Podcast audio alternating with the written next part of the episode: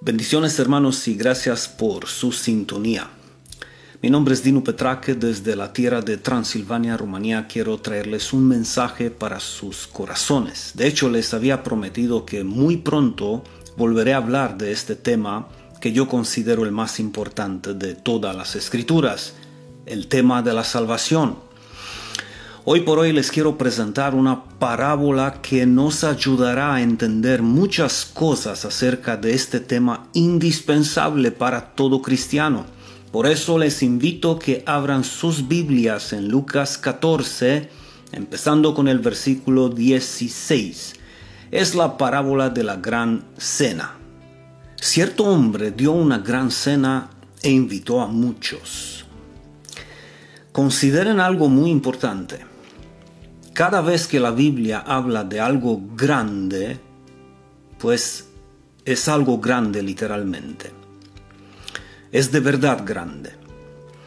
Y nuestro Señor Jesús nos dice que esta cena es una cena grande y que el hombre invitó a muchos. Por supuesto que esta cena tendrá lugar en el reino de los cielos. Y el reino de los cielos es muy grande, mis amados. Quisiera brevemente ilustrarles algo que les podría ayudar a entender cómo está el asunto cuando hablamos de algo grande, de este lugar, el reino de los cielos, donde seremos invitados tú y yo en esta gran cena. Piensan qué tan grande es la tierra en comparación con nosotros y qué tan grande es una estrella en comparación con la tierra. Y vamos a usar como ejemplo la estrella Canis Majoris, que es grandísima. Por eso imagínense lo grande que es el reino de los cielos en comparación con esta estrella Canis Majoris. Permítanme usar esta ilustración. Si la Tierra fuera como una bola de tenis de mesa, Canis Majoris sería como el monte Everest. Sí, señores el monte Everest, el más grande de toda la Tierra, 1884 metros. Eso quiere decir que dentro de esta estrella Canis Majoris podemos poner 7 cuatrillones de planetas Terra.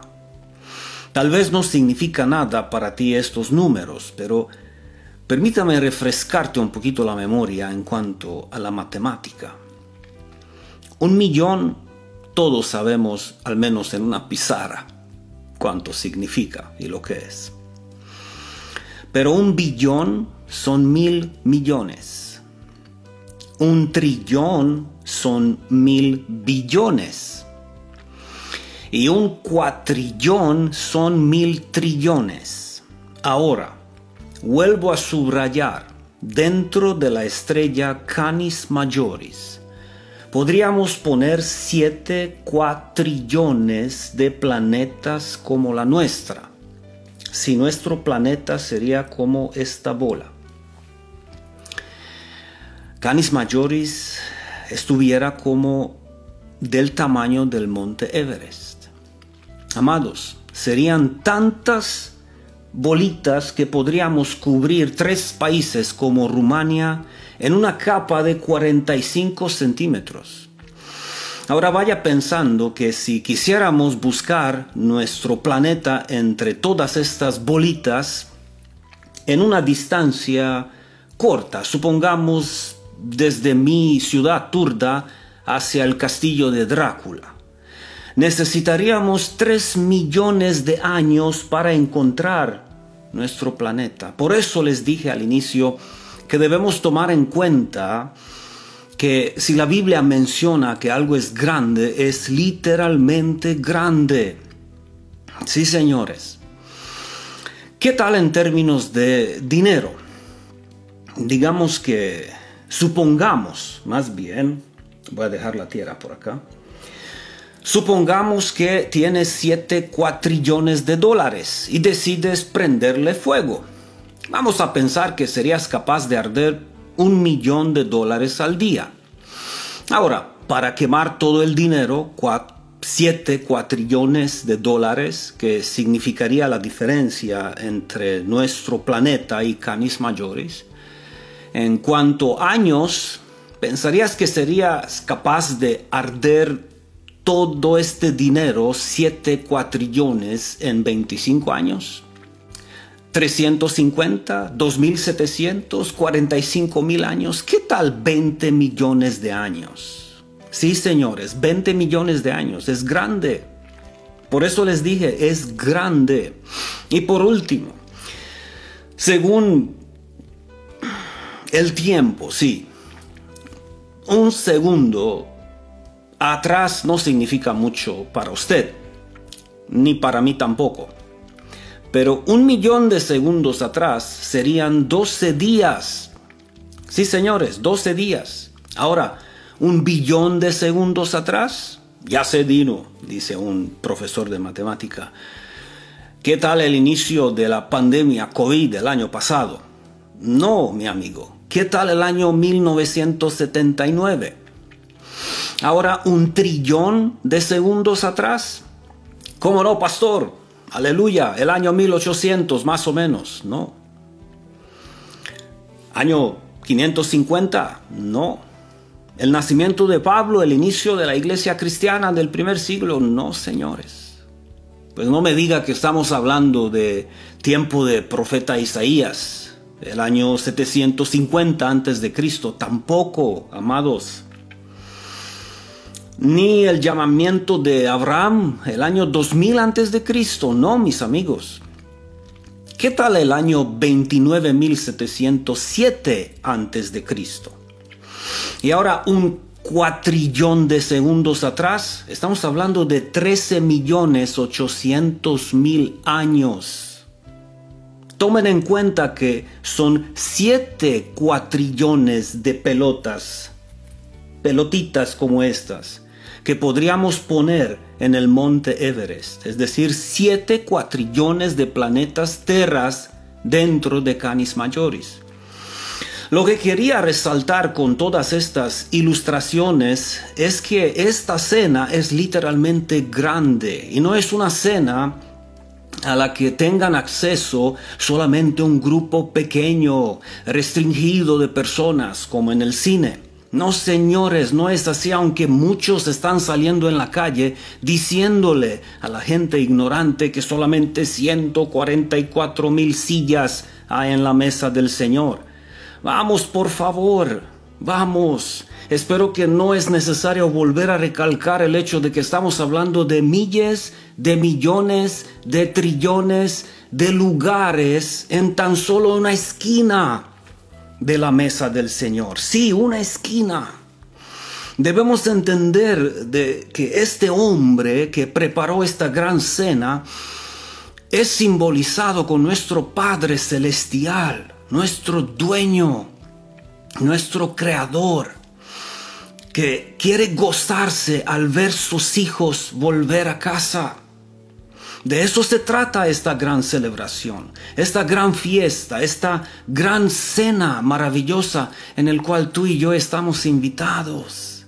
La única condición de que usted pueda tener un lugar en esta mesa cerca de mí, por supuesto, pero lo más importante, al lado del Maestro, es la condición de que usted crea, de que usted crea y acepta esta invitación. Es lo único que tienes que hacer, venir a la cena. Creer esta invitación, recibir esta buena noticia y venir a la cena, porque la puerta está abierta para ti también. Te digo eso porque hay muchos falsos profetas que hablan de un montón de tonteras. Perdóname, pero esta es la realidad. Y te digo para que sepas una vez por siempre que Dios no tiene la culpa si usted no va a venir. Si usted se queda por fuera, no es culpable Dios de ninguna manera. Dios no tendría la culpa. Aunque muchos falsos profetas quisieran decirle que Dios tiene la culpa, no es así, no es así. Sino el simple hecho y la verdad de que la gente no quiere venir. Ellos no quieren venir. Yo sé que está en nuestra naturaleza de justificarnos a nosotros mismos delante de los hombres o incluso delante de Dios y no reconocer el hecho que podamos estar equivocados. Pero es nuestra responsabilidad de reconocer la verdad. Recuerden la historia del Edén. La mujer que me diste. ¿Se acuerda? La mujer que me diste. La pobre mujer señaló la culebra diciendo que ella tenía la culpa. Pero si lo pensamos mejor, tanto Adán como Eva trataron de culpar al Creador. Sí, señores. Adán tratando de decir, tú me diste esta mujer y yo no tengo la culpa, la mujer que me diste me engañó. Eso trató de decirle Adán a Dios. Y por supuesto la mujer, tú creaste a la serpiente, además de eso, tú le has permitido tentarme y engañarme. ¿Lo ven? Una vez un amigo de Costa Rica, de Ciudad Quesada, una linda ciudad de Costa Rica, me dijo que no podía creer en un Dios tan cruel que manda a las personas en el infierno. Pues no es así. No es así. Amigos, amigas, hermanos, hermanas, Dios no manda a nadie al infierno ni tampoco es o será culpable por nuestras malas decisiones que estamos tomando.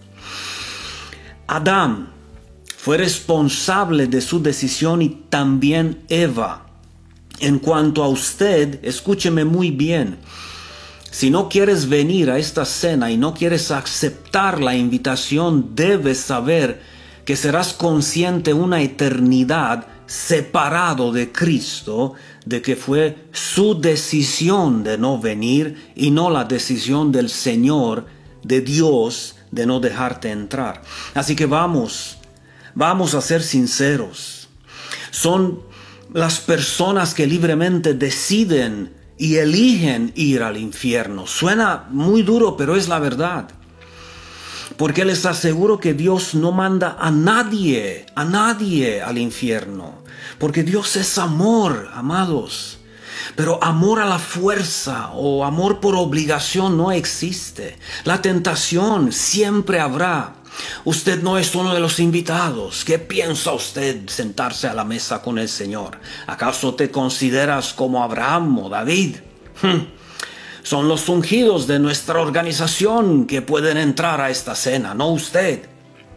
Y la lista de estas tentaciones diabólicas pueden continuar, pero la decisión de que vayas a creer esta invitación o las mentiras del diablo quedará en sus manos y será suya la decisión. Te lo vuelvo a repetir, las personas, aunque pueden aceptar la invitación y venir a la cena, no quieren hacerlo. Prefieren una religión en lugar de una relación. Y la religión no salva. Nunca jamás. En cambio, el Señor sí salva. Mira lo que dice Jesús en Mateo 22, versículos 2 y 3. El reino de los cielos puede compararse a un rey que hizo un banquete, una cena, una celebración de bodas para su hijo. Y envió a sus siervos a llamar a los que eh, habían sido invitados a las bodas, pero no quisieron venir. Aleluya. ¿Entendieron? No quisieron venir. Esta es la verdad. Ellos no quisieron venir, no que no pudieron venir. Pero ¿qué tal usted, mi amigo, que me escuchas hoy? ¿Qué tal usted, amada, que me estás escuchando hoy? ¿Quieres acompañarme en esta cena? ¿Quiere sentarse usted también en la mesa del Señor con Jesús? ¿Quieres pasar una eternidad en el gozo del Señor? Pues entonces recuerda las palabras de Cristo, que habrá un banquete en el cielo, una gran cena, y estás invitado entre los muchos que recibieron esta invitación y dieron las gracias al Señor por pensar en ellos. ¿Qué tal si usted puede decirle hoy al Señor, gracias Señor por pensar en mí, gracias Señor por invitarme, gracias Señor por mandar tu siervo para hacerme esta invitación en esta cena maravillosa? Por supuesto llegaré, agradecido llegaré, sabiendo que no tengo y no merezco nada, que no por mis propias fuerzas estaré allí, sino por tu misericordia, tu amor, y porque tú me llamaste, me escogiste y me invitaste, me preparaste un lugar en la cena tuya. Amigo, amiga, hermano, hermana, yo continuaré hablando de este tópico, de este tema porque quiero estar seguro de que usted entienda una vez por siempre de que la vida eterna es un regalo de Dios. La salvación no viene de los hombres, sino que viene de Cristo. Nada ni nadie podrían hacer algo, ni así, tan pequeño como eso para añadir a la obra de Cristo. Nada y nadie. Todo lo hizo perfecto y esta obra es una obra perfecta. Por eso dijo Cristo, consumado es. Él cumplió con su deber de pagar el precio, el gran precio para usted y para mí, para que no vayamos al infierno para que no nos vayamos a perder y para tener un lugar en la mesa del Señor por toda la eternidad. Lo único que nuestro Señor no puede hacer es creer en tu lugar y venir en la cena en tu lugar. Eso te toca a ti y me toca a mí. Yo dije sí yo acepté la invitación y agradecido le prometí al Señor que llegaré, porque estoy convencido que Él nunca me soltará de su mano. ¿Qué tal usted, mi amigo? ¿Qué tal usted? Por eso si tienes alguna duda, alguna pregunta o alguna necesidad, si quisieras que yo ore por ti o que le atienda en privado, contáctame por favor y lo haré con mucho gusto. Bueno hermanos, hermanas, muchas bendiciones.